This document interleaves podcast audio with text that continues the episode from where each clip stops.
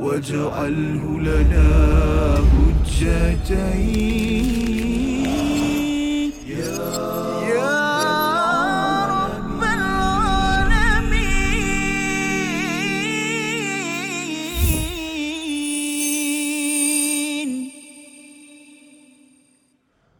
كيف تكفرون بالله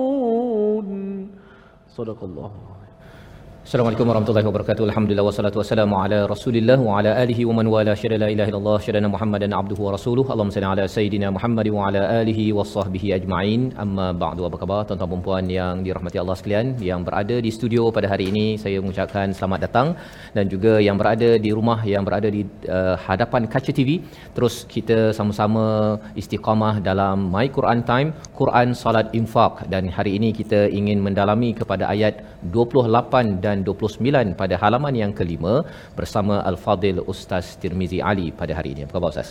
Baik, Alhamdulillah. Terima kasih Ustaz Fazrul. Alhamdulillah Ustaz ya. Ya. Kita ramai hari ini bersama kita di Betul. studio. Alhamdulillah uh, Ya. bersama-sama kita semua masya-Allah tabarakallah uh, kita ada daripada kumpulan uh, muslimat Masjid uh, Jamek Simpang Pula Simpang Durian. Simpang Durian Ah. Saja test tadi.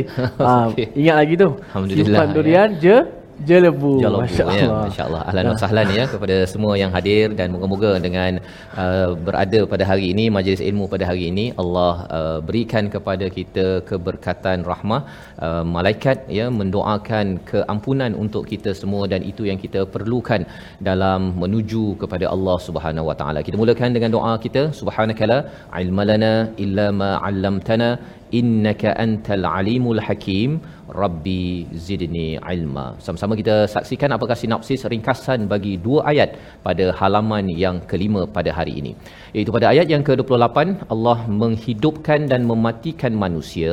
Yang ini adalah satu perkara yang perlu kita kita insafi dan perlu kita kaitkan dengan kesyukuran kita kepada Allah bukannya kufur pada ayat yang ke-29 dia jugalah Allah Subhanahu Wa Taala yang menciptakan segala-galanya di bumi dan mengapakah ayat ini muncul sebelum kita berbicara tentang tentang khalifah yang Allah jadikan di atas muka bumi ini iaitu Nabi Adam alaihissalam dan bagaimana kita sebagai Bani Adam anak cucu Adam yang perlu memaklumi memaknai kepada dua ayat pada ayat 28 dan 29 pada hari ini. Mari sama-sama kita baca ayat 28 hingga 29 bersama Al-Fadhil Ustaz Tirmizi Ali. Baik, Alhamdulillah. Terima kasih kepada Al-Fadhiz uh, Ustaz uh, Tuan Fazrul, penonton-penonton, sahabat-sahabat Al-Quran yang dikasihi sekalian. Alhamdulillah, syukur pada Allah Subhanahu Wa Taala. Pada episod kali ini kita dapat meneruskan lagi pengajian kita dalam My Quran Time 2.0 Quran, Salat dan Infak dan hari ini muka surat yang kelima uh, pada bahagian uh, yang ketiga. Ha, bahagian yang ketiga itu bahagian terakhirlah iaitu ayat 28 dan 29. Ha, cukup menarik ayat ini untuk sama-sama kita dengar dengan teliti dan kita nak fahami mungkin ada hadis sebahagian daripada kita dah hafal sikit-sikit ayat ini sebab lepas ni kita ada sesi hafalan. Sebelum tu kita nak dengar baliklah hafalan semalam. Kan? Ha, ayat apa? Innallaha la yastahyi an yadriba masalan ma ba'udatan fama fauqaha alhamdulillah. Baik uh, hari ini kita nak baca dahulu ayat 28 29 sama-sama kita dengar dengan teliti uh, semak bacaan. Kalau ada tersalah uh, kena betulkanlah. Kan? Uh, saya pun uh, bukan betul sangat. Kadang-kadang kan mungkin takut ada tersalah dan sebagainya uh, mudah-mudahan sama-sama kita dipermudahkan urusan kita insya-Allah ayat 28 dan 29 أعوذ بالله من الشيطان الرجيم بسم الله الرحمن الرحيم كيف تكفر تكفرون بالله وكنتم أمواتا فأحياكم ثم يميتكم ثم يحييكم ثم إليه ترجعون هو الذي خلق لكم ما في الأرض جميعا ثم استوى ثم استوى إلى السماء فسواهن سبع سماوات وهو بكل شيء عليم. صدق الله العظيم. Surah Al-Azim gitulah bacaan daripada ayat yang ke-28 hingga 29 daripada surah Al-Baqarah pada halaman yang kelima menyambung kepada bagaimana Allah menceritakan kepada kita orang-orang yang fasik pada ayat yang ke-26 iaitu orang yang yang derhaka yang uh, me, berpaling daripada Allah Subhanahu Wa Taala berpaling daripada daripada risalah Al-Quran yang tidak mahu ikut kepada Nabi Muhammad sallallahu alaihi wasallam. Yang kita doakan kepada kita semua yang berada di studio ini ini adalah tanda komitmen kita kepada Quran kepada utusan Allah iaitu pada Nabi Muhammad sallallahu alaihi wasallam dengan sama-sama kita belajar ya kita cuba memahaminya dan juga kita cuba meng- mengamalkan dalam kehidupan seharian. Dia kena faham dahulu ustaz ya. Kalau dia tak faham, maka kita tak mungkin beramal dengan kefahaman ya. Dan kadang-kadang kita tak beramal pun ya disebabkan oleh apa yang ada di dalam Quran ini adalah sesuatu yang amat amat luas. Dan bercakap tentang perkara ini Allah menyatakan uh, orang yang rugi itu ialah orang yang bagaimana apabila Allah nyatakan pada ayat yang ke-28 kaifa takfuruna billahi wa kuntum amwatan fa ahyaakum bagaimana kamu ni boleh kufur ataupun tidak bersyukur kepada Allah Subhanahu Wa Taala? Ini adalah satu takjub uh, soalan yang yang menghairankan ustaz ya. Sebenarnya Allah nak cakap eh tak pel- pelik sangatlah. Macam manalah kamu ni boleh boleh kufur tak bersyukur kepada Allah yang sebenarnya kamu ini dulu tak ada apa-apa pun. Amwata itu dulu mati ya. Tak ada apa-apa pun kemudian Allah hidupkan. Itu adalah kematian pertama sebelum kita ini berada di alam rahim dan akhirnya kita dihidupkan di alam rahim beberapa lama dan kemudian hidup dalam alam dunia ini beberapa puluh tahun. Itu bergantung kepada berapa umur yang Allah pinjamkan. Jadi di sini adalah satu satu pertanyaan, satu uh, satu muhasabah daripada Allah Subhanahu Wa Taala bila di hujung ayat 27 telah pun dinyatakan mereka yang total loss ya iaitu yang memang rugi melampau-lampau apabila mereka ini cuba untuk membuat kerosakan, menyusahkan orang ya ataupun memutuskan tali silaturahim ataupun memutuskan hubungan dengan Allah, memutuskan hubungan dengan Rasul ataupun ada juga masalah ustaz ya. Ada setengah orang dia kata saya hubungan dengan Allah dengan Quran ni bagus. Tapi saya tidak mahu ada hubungan dengan Rasul ataupun sunnah. Jadi orang ini adalah anti hadis pula tu. Itu satu lagi masalah bagi orang yang digelar sebagai khasirun. Ya, macam mana kalau tak beramal dengan sunnah ya? Kalau katakan kita kata bahawa kita percaya kepada kepada al-Quran kerana al-Quran ini memang pun dari masa ke semasa kalau kita tengok nanti dalam surah ke-9 surah At-Taubah itu bercerita tentang tentang betapa pentingnya beriman kepada nabi nabi yang memahami al-Quran ini sebenar-benarnya yang dapat first hand ustaz ya pertama kali yang dapat nabi dan nabi beramal dan telah di endorse dicop oleh Allah Subhanahu Wa Taala itulah cikgu contoh yang perlu kita imani. Jadi kalau ada yang kata saya beriman pada Quran tapi saya tidak mahu belajar apa nabi buat dengan ayat-ayat al-Quran yang ada itu juga adalah salah satu daripada orang yang fasiq orang yang derhaka berpaling daripada Allah kerana itu adalah seruan di dalam al-Quran. Baik.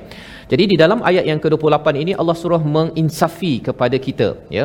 Kaifa takfurun ini adalah mengapa kamu ini sentiasa tidak bersyukur. Mengapa selalu nak melawan Allah? Mengapa selalu ingin terus uh, bertengadah ataupun berpaling daripada ayat Allah padahal kamu dulu tak ada apa-apa. Kamu mati dan kami hidupkan ya? Kami hidupkan. Kemudian thumma yumitukum thumma yuhyikum. Kemudian kamu akan dimatikan kali kedua dan kamu akan dihidupkan kali kedua. Ya? Iaitu bila kita sampai di alam akhirat tuan-tuan sekalian kita akan hidup kali kedua dan perkataan yang digunakan di sini yuhyikum itu berbanding dengan fa ahyakum ustaz ya? Fa ahyakum ni kami dihidup uh, dihidupkan dia menghidupkan kamu bila Allah menggunakan perkataan yuhyikum, itu maksudnya Allah sentiasa menghidupkan kamu nak menceritakan kehidupan yang kedua adalah lebih lebih panjang berbanding dengan kehidupan yang pertama kita di dunia ini berapa tahun ya? Ya, 50, 60, 70, 100 tahun habis. Tetapi kehidupan yang kedua Allah kata adalah yuhyikum terus hidup tapi hidup yang bagaimana yang kita inginkan. Kalau kehidupan itu adalah yang bahagia, kita kena bertindak di atas kehidupan pertama ini. Kalau katakan kita tidak mahu yang bahagia, kita boleh buat apa sahaja pada kehidupan yang yang pertama ini. Jadi di hujung itu Allah menyatakan summa ilaihi turjaun, kemudian kepadanya kamu akan kembali. Apa maksud kamu akan kembali? Kita ada uh, tubuh kita Ustaz ya. Tubuh kita ni akan hancur. Yang akan kembali kepada Allah nanti adalah roh kita bersama amal-amal kita. Ha, itu bila kita jumpa inna lillahi wa inna ilaihi rajiun. Rajiun yang kembali itu bukan kembali kita punya apa tangan kita, kepala kita ini dah tak ada lah kan hancur. Yang kekal adalah roh kita yang akan bersama dengan amal. Kalau amalnya seperti tuan-tuan bersama al-Quran, uh, solat, tolong orang, infak sebaik mungkin dalam uh, duit ke ataupun senyum, semangat, ilmu kita dermakan, maka itulah yang kita akan bawa thumma ilaihi turja'un untuk menjadi satu bekalan.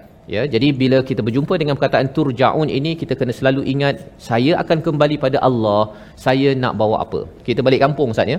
Kalau kadang-kadang kita balik kampung paling kurang pun kenalah bawa sikit duit belanja. Ha kan, bawalah apa buah-buahan ke apa ke kalau kita nak jumpa mak kita. Dalam kita nak kembali kepada Allah tak payah bawa buah-buahan kan? Kita bawa amal kita harap-harapnya dengan rahmat daripada Allah Subhanahu Wa Taala ya maka kita akhirnya mendapat buah. Ha, buah yang telah pun kita belajar pada ayat yang ke-25 buah yang seperti pernah kita makan di dunia tetapi lebih enak lebih lagi mantap lebih lagi berkhasiat dan juga lebih lagi lebih indah. Kerana kita mengambil cakna tentang apa yang kita perlu bawa menuju Allah Subhanahu Wa Taala. Ini pelajaran daripada ayat 28 yang kita ingin sama-sama teruskan pada ayat 29. Namun kita berehat sebentar. My Quran Time, Quran, Salat, Infak insya-Allah. واجعله لنا حجتين يا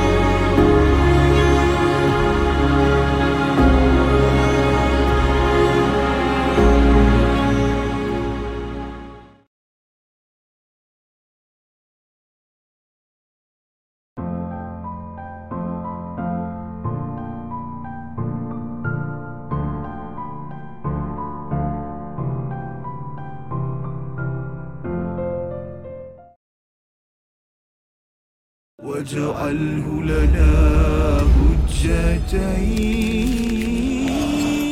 يا رب العالمين.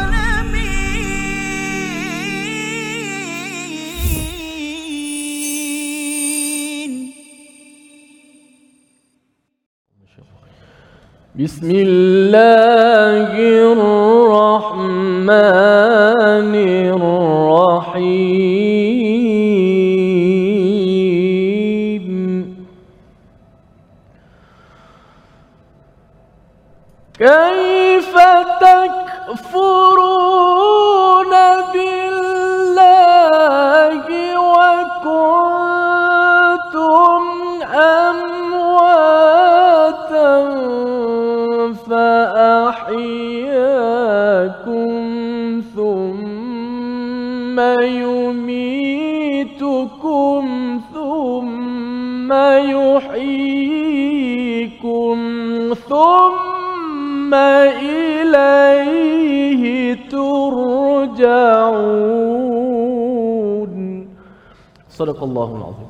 Surah Al-Nazim kita kembali dalam My Quran Time Quran Salat Infak. Pada hari ini kita membincangkan ayat 28 dan 29 sebentar tadi pun sudah kita mendalami Ustaz ya ayat yang ke-28 kaifa takfuruna billahi wa kuntum amwatan fa ahyaakum dan bila kita ingin bertadabbur ya melihat kepada ayat al-Quran kadang-kadang kita dah biasa ustaz ya dengar.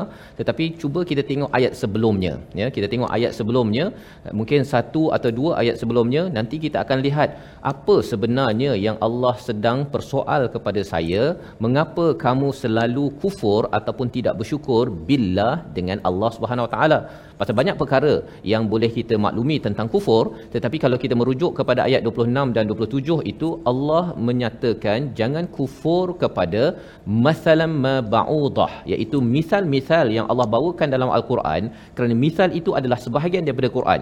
Jadi paling kurang ada dua perkara yang Allah persoalkan jangan kufur kepada misal ataupun perumpamaan yang Allah bawakan. Dan yang keduanya sudah tentu jangan kufur kepada al-Quran itu sendiri.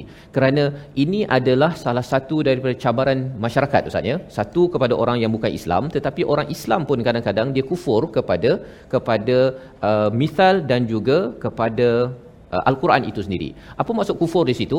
Tidak bersyukur. Apa maksud tidak bersyukur? Dia tak bersyukur Allah bagi perumpamaan. Jadi maksudnya bila Allah cakap perumpamaan tentang hujan, tentang api, uh, saya tak kisahlah ada nak tahu ke tak tahu, saya tak kisah tak perlu pun mencari ilmu kalau katakan hadiah Ustaz ya. Kalau ada orang yang dapat satu hadiah dia bersyukur sangat ui bestnya hadiah ni saya nak kena belajar macam mana guna telefon ini. Ini orang yang bersyukur. Tapi orang yang kufur dia dapat hadiah ni hmm, biar lantak lah kan letak nak nak hargai ke tak nak ke. Kadang-kadang dia letak saja kat tong sampah ataupun dia letak saja atas almari sampai berdebu-debu. Dan ini adalah antara perkara yang berlaku dalam masyarakat bila al-Quran ini didebukan ya. Ha, diletak atas almari. Dan ini adalah sebagai satu pertanyaan daripada Allah mengapa kamu tidak bersyukur kufur kepada hadiah daripada Allah iaitu al-Quran itu adalah perkara yang perlu kita beri perhatian. Dan lebih daripada itu, orang yang tidak menghargai Al-Quran ini, pada ayat yang ke-27 ini, dia selalu me, uh, melanggar kepada perjanjian dengan Allah SWT. Itu tanda kufur. Bila seseorang itu tidak mencari Al-Quran, tidak mahu membacanya, tidak mahu mengkaji apa isi hadiah daripada Allah, maka dia boleh melanggar janji, Ustaz. Pasal dia tak faham pun apa yang ada di dalam dalam Al-Quran walaupun dia beragama beragama Islam. Jadi ini adalah satu pertanyaan yang besar untuk kita sama-sama hayati. Ia bukan sekadar untuk acong yang beragama Kristian ataupun Buddha, tetapi untuk kita yang bernama Ahmad, bernama Ali untuk mengambil pelajaran daripada perkara ini. Kerana apa? Kerana kita ini dulu tak ada apa-apa. Kemudian kita hidup. Kita hidup ini tanpa hidayah dan panduan daripada Allah, kita tidak akan sampai ke ke destinasi. Ya, tidak mungkin kita sampai destinasi dan kita kena ingat bahawa kita akan menghadapi yuhyikum. Kita akan dihidupkan pada satu masa nanti yang kekal. Pada waktu itu kalau tidak ada panduan, kita merana tetapi kalau kita menghargai mensyukuri kepada misal dan juga Quran yang dibincangkan sebentar tadi maka insya-Allah kita menjadi orang yang bila balik kampung balik kampung ke syurga Ustaz ya balik kampung ke syurga kerana kita ikut wis yang betul hidayah yang betul dengan kefahaman yang betul bukan main teka-teka semata-mata. Jadi ayat 28 ini kita baca sekali lagi dengan mungkin Ustaz Tir ada nak memberi tahu selekoh-selekoh tajam dalam ayat 28 sebelum nanti masuk bahagian yang seterusnya kita dah mula nak menghafaz Ustaz. Silakan Baik, Alhamdulillah. Terima kasih pada Fadil Ustaz Fazrul menerangkan kepada kita ayat 28 uh, untuk uh, selekoh yang uh, tajam ataupun tempat-tempat yang perlu kita berhati-hati uh, apabila kita membaca daripada ayat yang ke-28 ini uh, sudah pastilah ada huruf kaf yang berada beberapa tempat uh, dalam ayat ini. Huruf kaf ni uh, uh, huruf yang berada pada makhraj uh, pangkal lidah. Uh, permulaan lidah bermula qaf uh, dan dekat sedikit depan sikit tu huruf kaf. Namun perbezaan qaf dan kaf uh, kaf ni dia ada ada ada sifat hams, uh, sifat hamas iaitu suara udara. Nafas kita terlepas sedikit daripada makhraj selepas daripada kita menggenggam suara tu. ka ki ku. Okey, kalau kita lihat sini kaifa takfuruna. Pertama ka, kaifa. Bila sebut kaf secara uh, fasihnya mesti ada sedikit elemen tu, hamas. Kaifa kaifa takfuruna. Okey, bila dia mati lebih jelaslah angin tu. Bila dia berbaris tetap ada sedikit dan kalau dia mati itu lebih jelas. Okey, cuba sama-sama kita kaifa takfuruna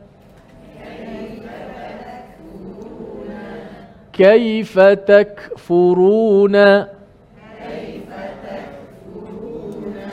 كيف تكفرون بالله وكنتم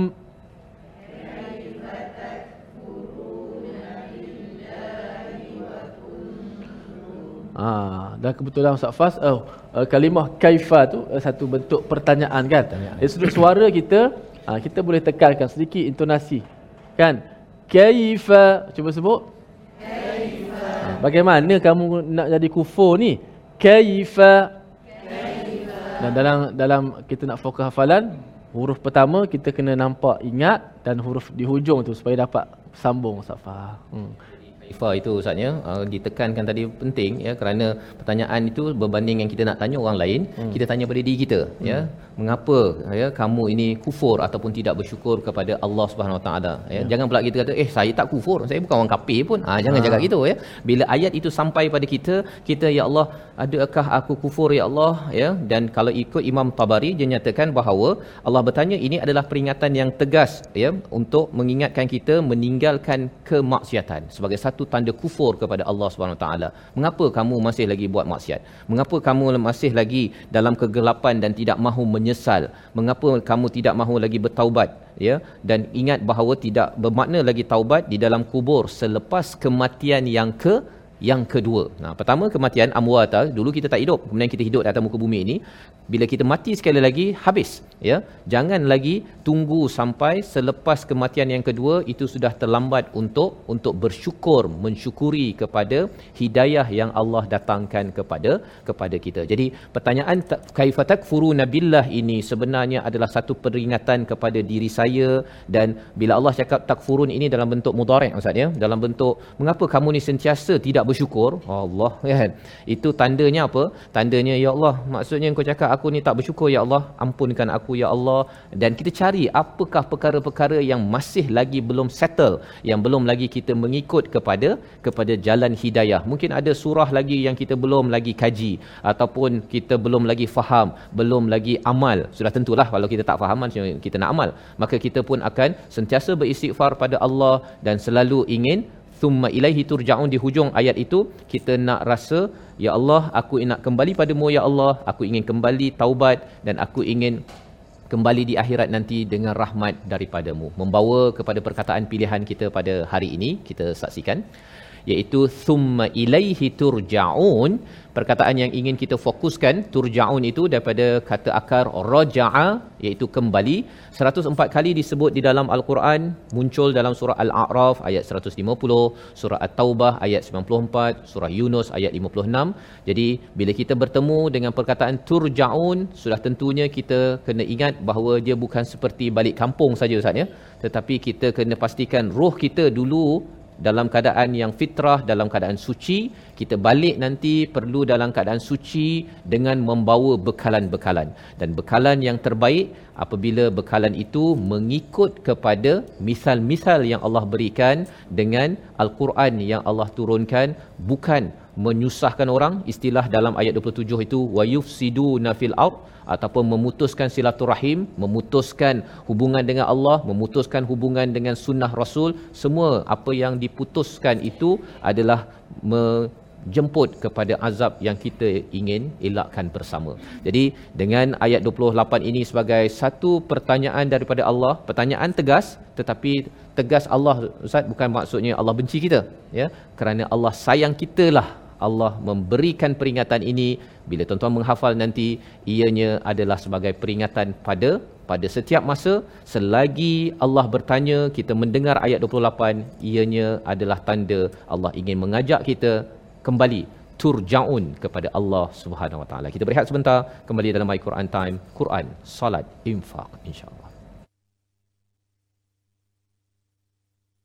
واجعله لنا 这一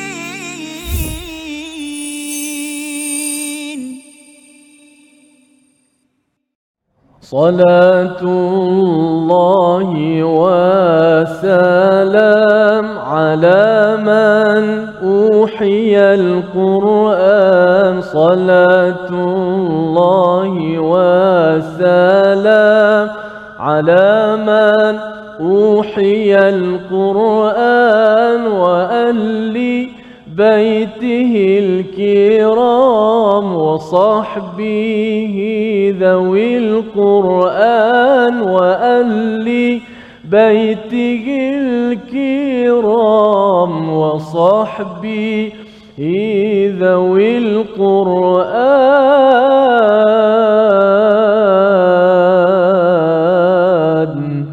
Alhamdulillah syukur kepada Allah Subhanahu Wa Taala kita dapat bertemu dalam My Quran Time uh, 2.0 Alhamdulillah syukur kepada Allah Subhanahu Wa Taala kita berada pada segmen seterusnya itulah tajwid dan juga hafazan. Dah bersedia semua di studio? Semua dah bersedia? Insya-Allah alhamdulillah. Uh, nampak slow jawab tu. Uh, lepas ni kita kita makan sama-sama insya-Allah. Okey. Kita nak lihat uh, slide kita yang pertama uh, pada bahagian ayat yang ke-28 ini menyempurnakan hukum ikhfa hakiki pada kalimah kuntum. Okey. Dalam ayat ini ada beberapa hukum ikhfa hakiki antaranya kuntum dan juga amwatan fa ahyakum. Nun mati bertemu dengan tak. Nun mati bertemu dengan huruf ta maka berlakulah hukum ikhfa di situ. Apa maksud ikhfa? Ikhfa tu maksud sembunyi. Ikhfa tu maksud sembunyi. Khafi. Ha? Khafa maksud dia tersembunyi. Lepas tu orang tanya, sembunyikan apa? Nak sembunyikan apa? Sembunyikan pandai. Sembunyikan nun mati tu. Sembunyikan apa? Sembunyikan makhraj nun mati tu.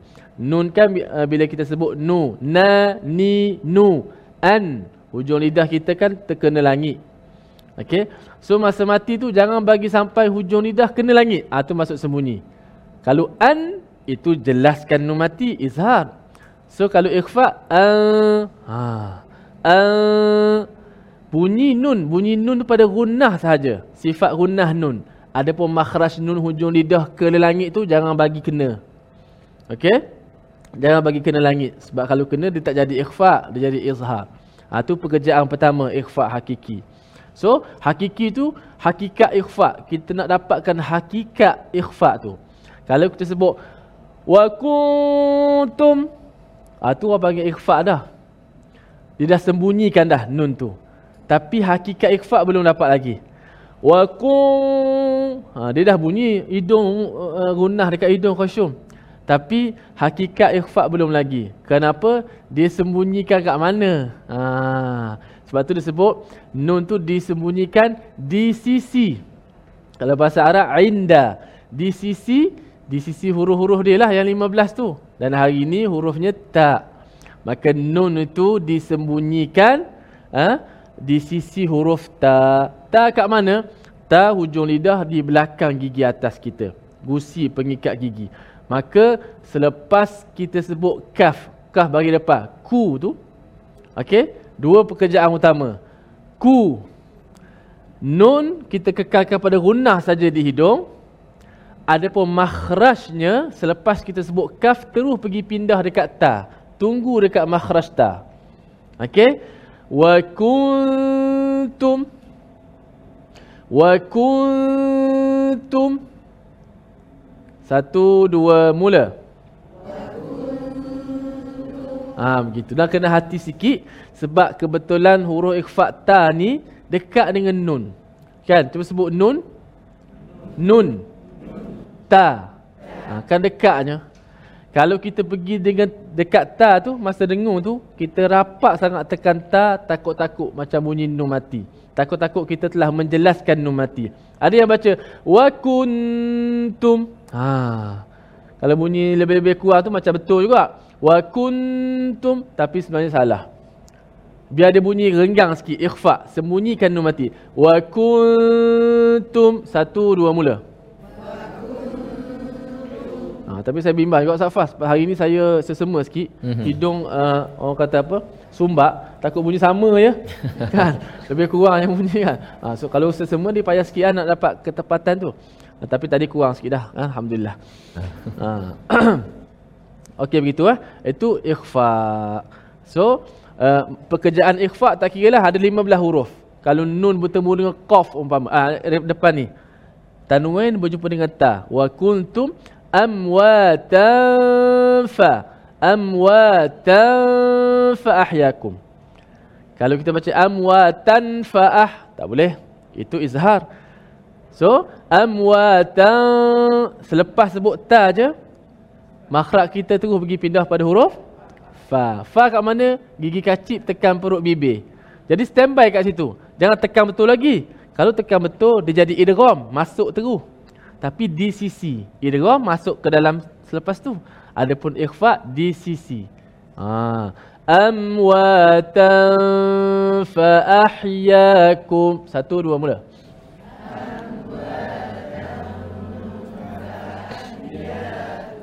Ayuh, Masya Allah. Okay, kita nak berpindah kepada sesi hafalan. Hafalan kita juga akan kita hafal pada ayat yang ke-28.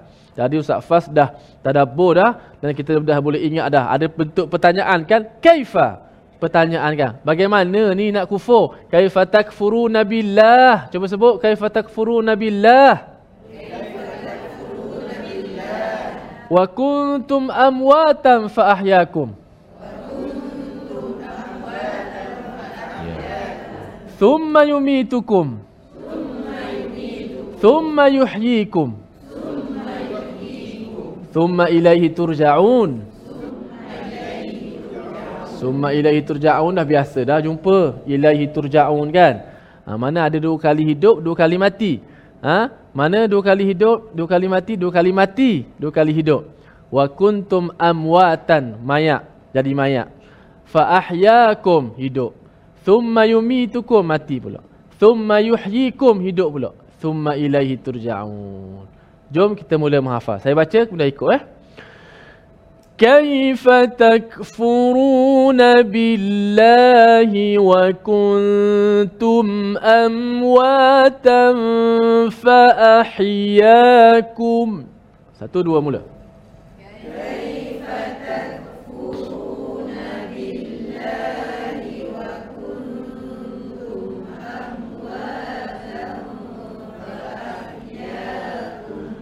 كيف تكفرون بالله وكنتم أمواتا فأحياكم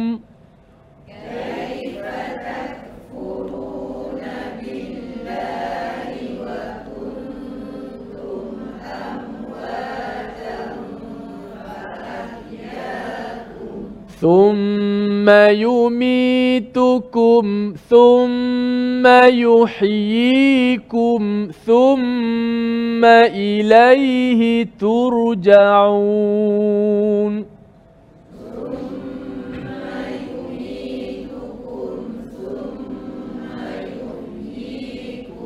ثم إليه ترجعون. Ada tiga summa. ثم يميتكم ثم يحييكم ثم إليه ترجعون. ثم يميتكم ثم يحييكم ثم إليه ترجعون.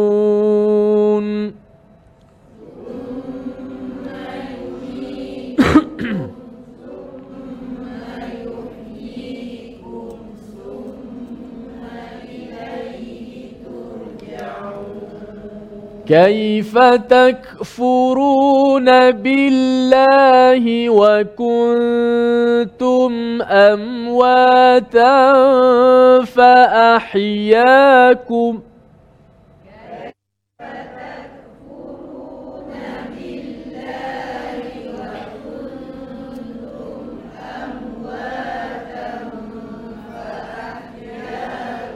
ثم يميتكم ثم يحييكم ثم إليه ترجعون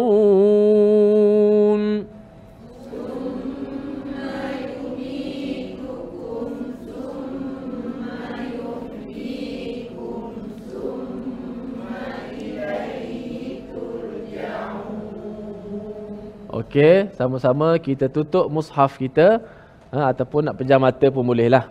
Okey, dengar betul-betul saya baca kemudian ikut sahaja bacaan tersebut.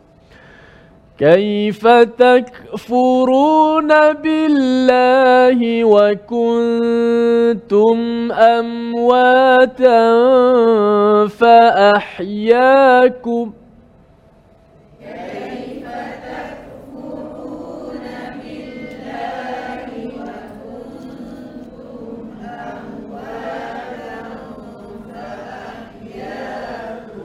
ثم يميتكم ثم يحييكم ثم إليه ترجعون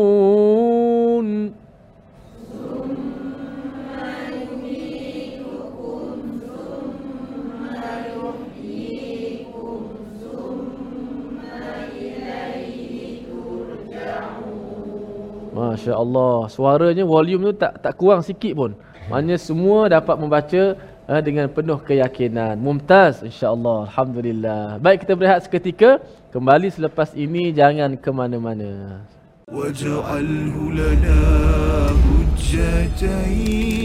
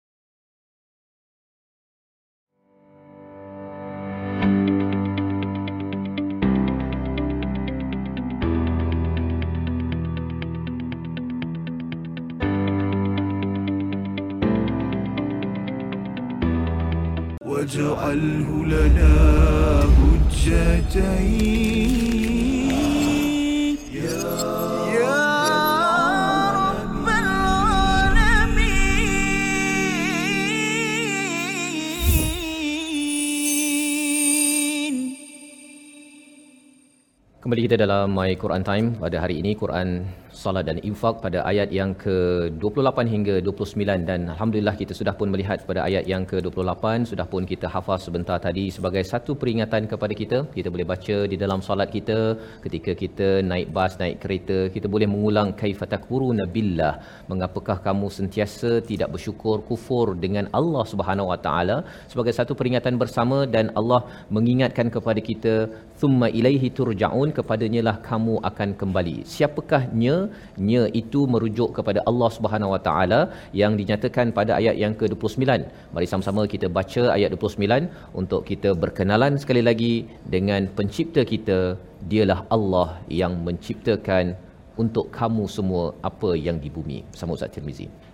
Baik, Alhamdulillah uh, kita nak baca ayat yang ke-29 untuk tadabbur kita hari ini Uh, kita pasakkan bacaan ini mudah-mudahan dapat sama-sama kita perhatikan ayat untuk kita dengar kupasan tadabbur pada ayat huwallazi khalaqalakum ma fil ardi jami'a. A'udzubillahi minasyaitonir rajim. هو الذي خلق لكم ما في الأرض جميعا ثم استوى إلى السماء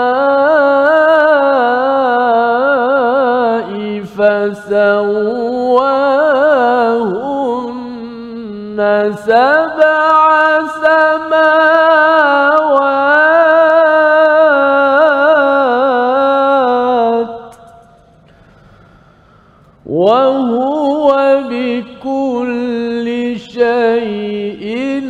عليم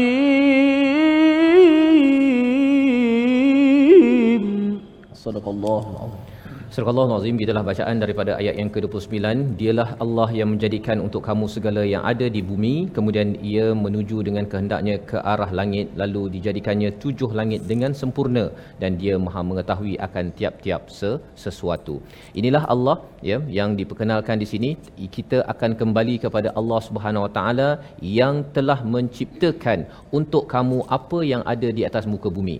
Perkataan lakum dalam ayat ini adalah satu perkataan yang amat penting kita beri perhatian. Apa sahaja yang ada di atas muka bumi ini Allah jadikan adalah untuk kita. Untuk kita sebagai sebagai umat manusia.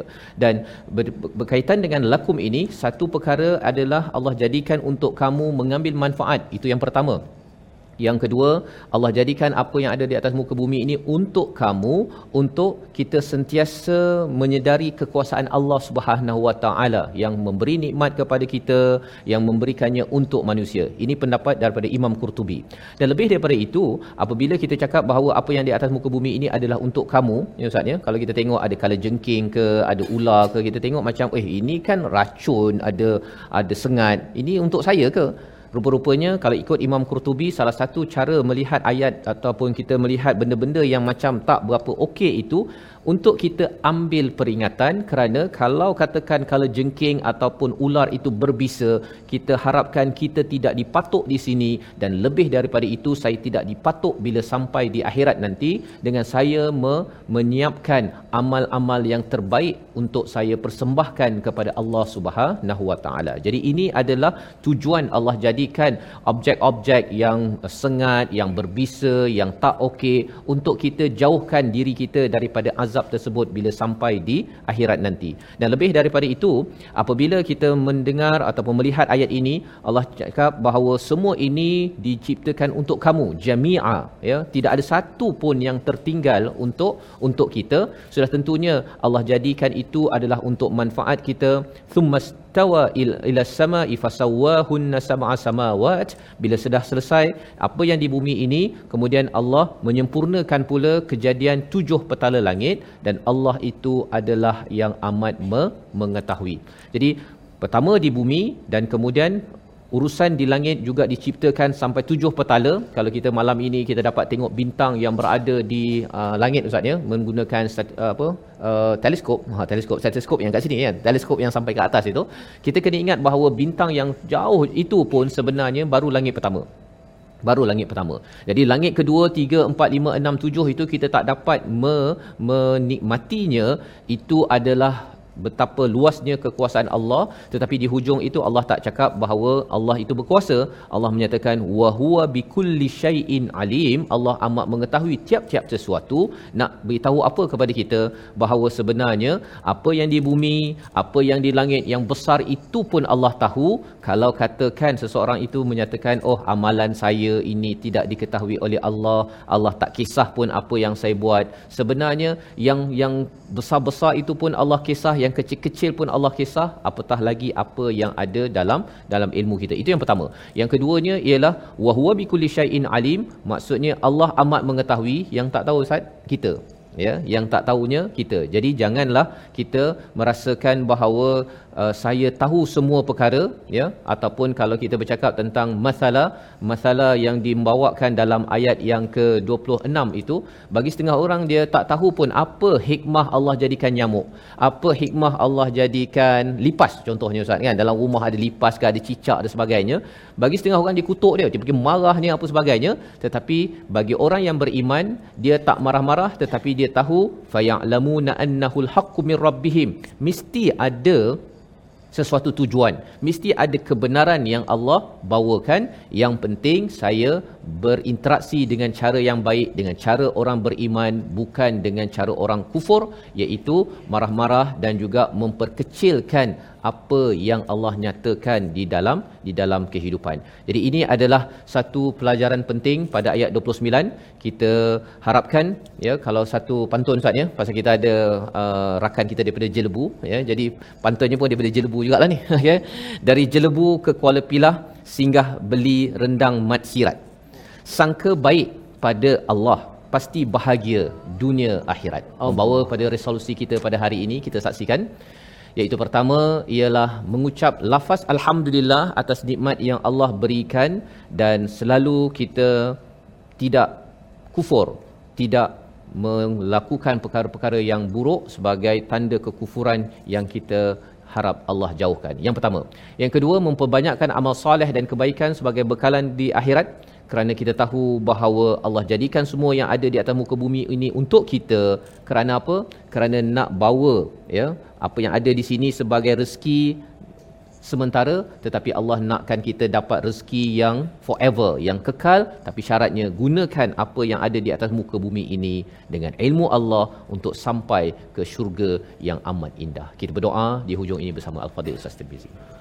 Bismillahirrahmanirrahim. Alhamdulillah wassalatu wassalamu ala Rasulillah. Ya Allah ya Tuhan kami, bantulah kami untuk sentiasa bersyukur kepada anugerah nikmat-Mu kepada kami, ya Allah pada apa saja kau berikan kepada kami ya Allah jadikanlah kami orang-orang yang sentiasa bersyukur ke atas nikmat-Mu ya Allah Bila kekuatan kepada kami untuk kami melakukan amal saleh menambahkan amal saleh dan amal saleh itu diridai oleh-Mu ya Allah bila kekuatan kepada kami untuk sentiasa kami lakukan kebaikan ya Allah.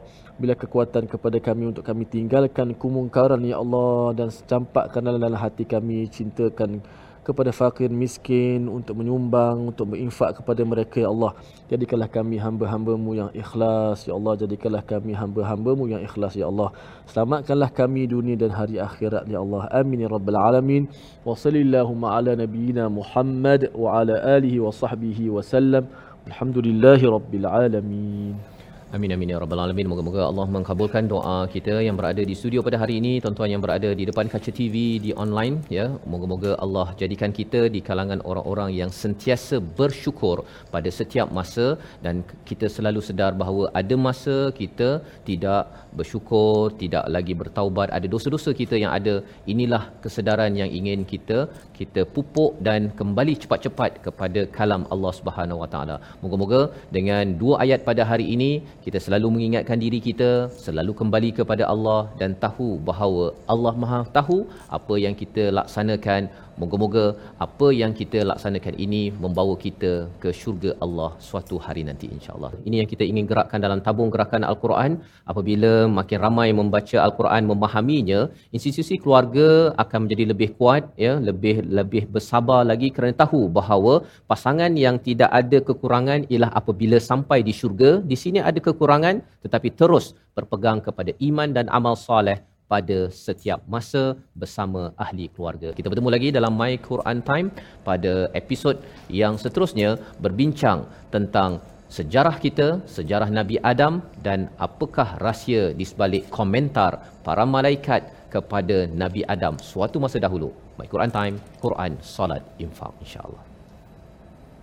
آناء الليل وأطراف النهار. واجعله لنا هجتين.